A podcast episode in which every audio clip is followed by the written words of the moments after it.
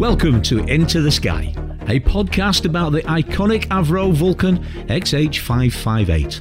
I'm Martin Price, and this is season two, where you'll hear from people close to XH558. From pilots who have flown her, to the volunteers who look after her, and the team who are in charge of securing her future. Join us as we explore the history of this magnificent aircraft and learn about how she will inspire the next generation of engineers through STEM education. Look into the past to improve the future. Today, I'm speaking to volunteer Malcolm Stainforth, or Mal, uh, as he's referred to amongst his fellow volunteers. Mal has very kindly agreed to talk to us about why he takes time out to travel from Lincoln up to Doncaster uh, to work with the team of volunteers and hopefully share a bit about his time uh, working on the Vulcan fleet whilst in service with the uh, the RAF. Hello, Mal. Hello. Mal, let's kick off with um, something that maybe, obviously, people who don't actually know you personally. Um, you're quite a tall fellow, aren't you? Oh, yes. Yeah. so, do you see that as an advantage or a disadvantage whilst working around the Vulcan? Well, it was it was quite interesting, really. When I left nav school, the the Air Force had done one of its great things. Was it it started to train me as a navigator, and it didn't bother measuring me until the very end. And when they measured me, um, th- there was a long list of things I didn't fit, and broadly speaking, they wanted to send me to a, a fast jet posting straight away. Um, but the aircraft they wanted to send me to, I was too big for. So they then decided, well, where can we send you? And they started looking at all kinds of other aeroplanes, and it was amazing the list of aeroplanes that I didn't fit. And in the end, they turned around and said, Well, you fit a Vulcan. How about flying that? And I thought, Okay, fine, let's go. So the Vulcan wasn't your choice then? Oh, no, not at all. It was the Air Force's choice. Well, it was sort of the Air Force's choice. Right. So what would have been your first choice? My first choice was Buccaneer. Right. So after graduating uh, from nav school, the as I said, the Vulcan wasn't your first choice of aircraft. You've just explained there, of course, how you ended up in the Vulcan itself. You joined the V Force in 1976, 101 Squadron. Is that correct? That's correct. Now you say in in uh, conversations that you joined as a nav plotter, which uh, was unusual. So why? What was so unusual about you being made a nav plotter? In the Vulcan, there are two navigators one a nav radar, one a nav plotter. Generally speaking, most people who come out of nav school start as a nav radar. Uh, the beauty of that is that you concentrate purely on operating the radar and all the bits and pieces that go with operating the radar. And the less kind people say that because of the, uh, the, the, the pulse repetition frequency of the radar, you only do five seconds work in a five hour sortie, but I'll let you work that one out for yourself the plotter's role is much more a, a role of running. You, you basically run the aircraft and you run the sortie on behalf of the captain of the aeroplane. And so typically, I used to come in four hours before takeoff and plan everything that we needed to do for all the people on, on the aircraft in the next sortie. Now, in the V Force, it was perceived that that was a job that needed to be done by somebody who'd got some time on the aeroplane. And therefore, the standard plan was that you did a nav radar's job first and you then did the plotter's job afterwards. For reasons various, I was just one of the few who was selected to be a first tourist nav plotter. There are about 10 of us in the in the, uh, the, the length of the V Force history who did it. So what you're saying is then the the nav radar is like an apprenticeship for the nav plotter. Is that what you're trying to say? Yeah, it, I wouldn't say a direct apprenticeship, but knowing what's happening on the radar side makes being a plotter easier. Right. So if you go straight into the plotter's job, you've almost got to learn two roles as you're going through the OCU. Right. Okay. Yeah. So would you say that being made in nav plotter almost straight away was an enjoyable job? Was it were you pleased that you were made nav plotter straight away? I've got nothing to compare it with, so it's very difficult to answer. But looking back on it, I am extremely pleased I went straight into the nav plotter's job because it was a much more natural job for me to do. I always regard myself as one of the last few classic navigators that the RAF trained. And the plotter's job was very much a classic navigator's job, as well as being a crew management job. So you think you found being a nav plotter would have been more interesting, well, was more interesting than being just nav radar? Absolutely, yeah. Right. Okay. Yeah. I see where you're coming from. So the, the aircraft that you were flying in at the time, was it the B two? I flew in the, uh, the, the the B two with the 300 series engines. Yeah. So they were producing about twenty thousand pounds of thrust each. So you know you were sat on the end of the runway with somewhere in the order of eighty thousand pounds of thrust available behind you. Wow. So yeah, a little bit more output than uh, than the Series Two engines. Is that yeah, yeah, yeah. So you spent three years as part of the Vulcan crew, which I can only imagine. In that time, you, you became quite a close knit group, would you? Yeah, because yeah, it's a small crew, isn't it? Yeah, it is. The, the, the way the V Force operated at the time, you you operated what were known as constituted crews, and so the captain of the aircraft and the two navigators always flew together on operational sorties. Now, we were constituted with a co pilot and an AEO, but if push came to shove, you could actually go and do the operational job with a different AEO and a different co pilot. And without going into too much detail, the reason that was was that quite a lot of our time in the V Force was spent doing target study for operational targets. And the captain and the two navigators had to be absolutely au fait with the targets. Right. So again, without going into too much detail, because because obviously you were a, a, small group, is there any particular memories that you can share with us? Whilst you know, maybe just some a, a funny story of some description that happened whilst you were part and parcel of the Vulcan crew. Well, I'll, I'll give you two answers to this. All right. The first one is fortunately brief. And we were flying one day. As we're coming to the end of the sortie, the radar unit said, We've just had a request for someone to go and photograph a ship which is discharging its tanks in the North Sea. And quite often, uh, oilers used to clean their tanks out with seawater and just dump everything over the side. They didn't have a Coast Guard aeroplane to go and photograph it. And so we normally came off the end of a sortie with a fair amount of fuel. And so we said, yeah, we'll go and do it.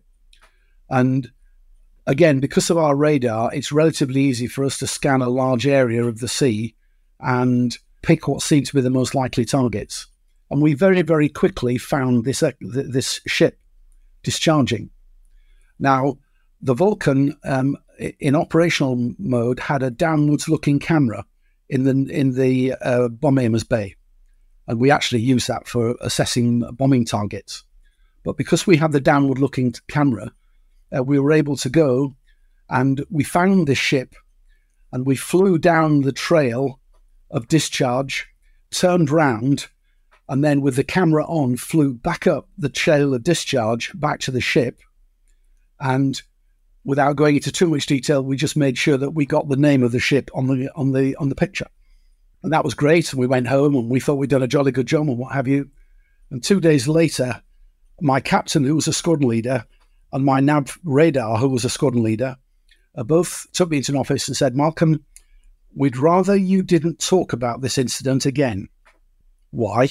I thought we committed some security breach or something. And they said, actually, it was a honey wagon and they were discharging shit. and the other one I'll give you is altogether a bit more serious. We were coming out of Cyprus one day on our way back to the UK. And one of the things that we used to do in Cyprus was, as you probably know about Cyprus, it's an, uh, an island where you can grow something fresh just about every day of the year. And so we quite often used to go to the fruit shop as we were leaving and buy baskets of, of fruit, which we put in the nose of the uh, aeroplane. And of course, as soon as we got up to height, cabin temperature went down and, and you know, it stayed cool and fresh. And this was great until we got to the top of climb. Um, and the co-pilot laid out the imprest, which is the a pot of money that we had to travel with in, for you know spending on the um, you know the provisioning of the crew and what have you. And he got all the papers lined out on the cockpit. When suddenly an engine fire warning light came on. And so the co pilot, who normally had quite a deep voice, said, Engine fire number two, um, fairly high pitched. And of course, bang, bang, uh, they hit the fire extinguishers. And about 30 seconds later, he said, Fire in number one. Bang, bang, hit the fire extinguishers. Meanwhile, I'm looking at my map and I said, okay, straight ahead, 150 miles, we're going into Suda Bay.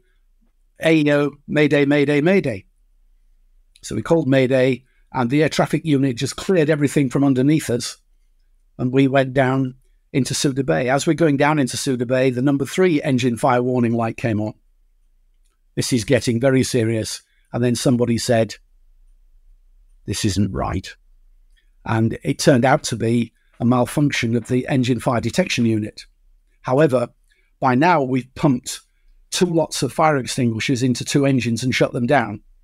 And so restarting them wasn't a good idea. So, to cut a long story short, we landed at Suda Bay. Unfortunately, landing at Suda Bay at that time wasn't a good idea because the Greeks and the Turks were fighting. And Suda Bay was at the time a very secret operational Greek base. And as we landed, they noticed that we had a camera in the nosewheel bay. So we taxied into dispersal, and I'm normally the first one out of the airplane. And as I stepped down the ladder, I was met with a rifle. Basically, the uh, the captain of the airplane was whisked off, and he had to do some smart talking, and uh, everything was fine. The funny side of it was we now have a nose bay of a Vulcan full of fruit on a pan where the pan temperature was slowly rising above 40 degrees. And persuading the Greeks to give us a fridge to put all this fruit in when we'd landed on one of their secret bases was very amusing. I was just beginning to wonder what was going to be happening to that fruit with the temperature, etc. I thought he was going to tell us that it was the fruit that had caused the problems with the uh, the fire warning systems. No, the, if you remember, if you look in the nose wheel bay of the Vulcan, Taft may have shown you the fire detection box is on the forward edge of the bomb bay. But yeah. a lot of, a lot of the hot air between the engines goes very close to the fire detection box. If, you get a hot air leak, it just starts sensing an engine fire. Oh right, right. So after your time with the uh, with 101 Squadron, um, you then converted to fast jets. Was it any particular type of jet that you actually converted to? Yeah, it was a bit longer than that. I did a tour as a nav instructor um, back at Finningley, and then I converted to the Phantom. And again, the story of that was quite simple. When they measured me again, they decided that I probably wasn't going to fit a tornado. And so, on the basis that Phantoms had been built for great big Texans, they put me in it. I just fitted. So, when you say just, because it's is it mainly your legs that was the yeah. problem? So uh, I have a. I, if you want to know the exact detail, I have a very long knee to bum length, and what that normally means is in most aeroplanes that if you're not careful, your knees hit the forward arch of the canopy as you come out, and so they they, they do have to be quite careful. The other problem is if you've got very long legs, ideally your the thighs need to sit on the seat so that when you pull the handle, the seat doesn't accelerate into your thighs. And for my entire Phantom tour, I just accepted the fact that my legs were probably going to be hurting quite a lot after I'd ejected it, if it ever happened. And thankfully, it never did. Thankfully, it never did. although again, I, although again, I came very close once. Oh, did you? Right. That's another conversation. Some Absolutely. yeah. So, 2017, you found yourself as a volunteer with us at 558, starting as a tour guide. It must have been some time since you was leaving the Vulcans to joining 558. So, what was it that made you want to volunteer for this project? And, uh, you know, I mean, when there's so many other projects out there, some that's maybe even nearer to where you live.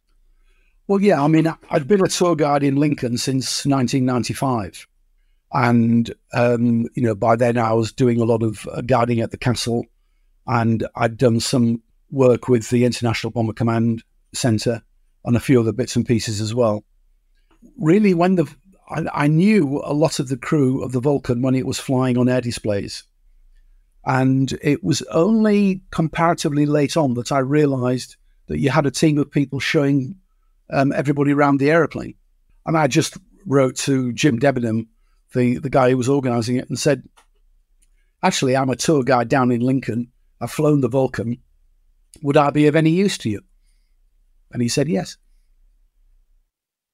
Well, he'd be absolutely daft to have said no, really, wouldn't he, given your pedigree? that is for sure. So, finally, just to uh, wrap it up, Malcolm, moving forward with 558, what are the three things that you would like to see happen with her?